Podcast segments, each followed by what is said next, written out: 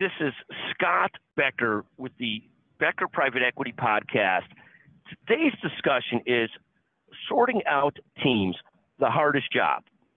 So, so when I, I, I, look at companies and building companies, startups or, or advanced companies, one of the hardest things to do is ultimately decide who should be on the bus, who's a leader, who makes a huge contribution, and who does not and and it's very hard. It's hard work to make those decisions and do them in a thoughtful, deep way.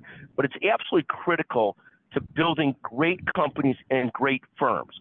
And and and, and, and to my knowledge, in any startup, any situation, there's a tremendous amount of time that has to be spent, sort of sort of getting people together and sorting out who's really leading, who's really contributing, who's not, and, and, and the more that you could accelerate that process through whether it's regular meetings, regular huddles, regular reports, regular focus on the key things, the, the, the better off you are. And almost always in teams, that stuff will sort itself out pretty soon if you constantly are in contact with each other and constantly connected and constantly working through it to, to figure out, you know, especially whenever you're in a company or startup particularly, you're hiring lots of new people and trying to figure out, okay, you, you never know with people what you have until you work with them. I've seen so many times in my career where somebody says about somebody, that person is the is the messiah. They're going to be fantastic. They're going to lead this. They're going to be so great, and they turn out not being so great. The flip side is I've seen so many times the opposite, where people come in not great expectations, but they end up being an absolute leader, an absolute complete professional, someone who really ends up having the drive, the personal skills, the intelligence to, to lead teams, to lead groups, to become a, critical player, a critical participant. And you don't know for a period of time, and you certainly almost don't know. You guess on probabilities based on the resume, but but the hardest thing is ultimately constantly working teams together to sort them out. And I don't mean sort of like through the you know the stupid things like through a corporate retreat or through a, the the the the team fall where the person you know trust fall type things.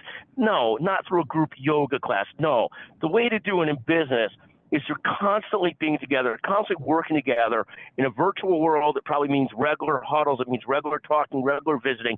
And this is the most important job of leadership, you know, is if you could sort out teams right, get the right people in place, then it's a lot easier to accomplish whatever the core goals of the organization are. And, I think as I watch this in startups, as I watch this in businesses, as I watch it in private equity and venture capital funded companies, this effort – you know, I, have seen this so often where a leader falls in love with a new hire. Uh, or a leader has a low expectations of a new hire. And the reality is, you don't know until you know. But the only way to get there, it's important to get there relatively quickly. And the way that you sort people out, the way that you figure this out, the way that you give people the chance to excel is through regularly visiting, regularly reporting, and the team figures it out together. Really, at the end of the day, they figure out that person's really contributing, this person's not. I mean, you see it over time. That person talks great, but doesn't really get stuff done. I mean, you see it over time in companies, but but but it takes real effort to sort out teams. It's the most important and the hardest job. Uh, let, let me thank you so much for listening. If you listen to this all the way through and you text me sorting out teams, you're the first person to text me and you haven't claimed the Amazon gift certificate in a while, we'll send you a $50 Amazon gift certificate digitally today. Thank you for listening. The phone number, if you want that, is 773 766 5322. Thank you for listening.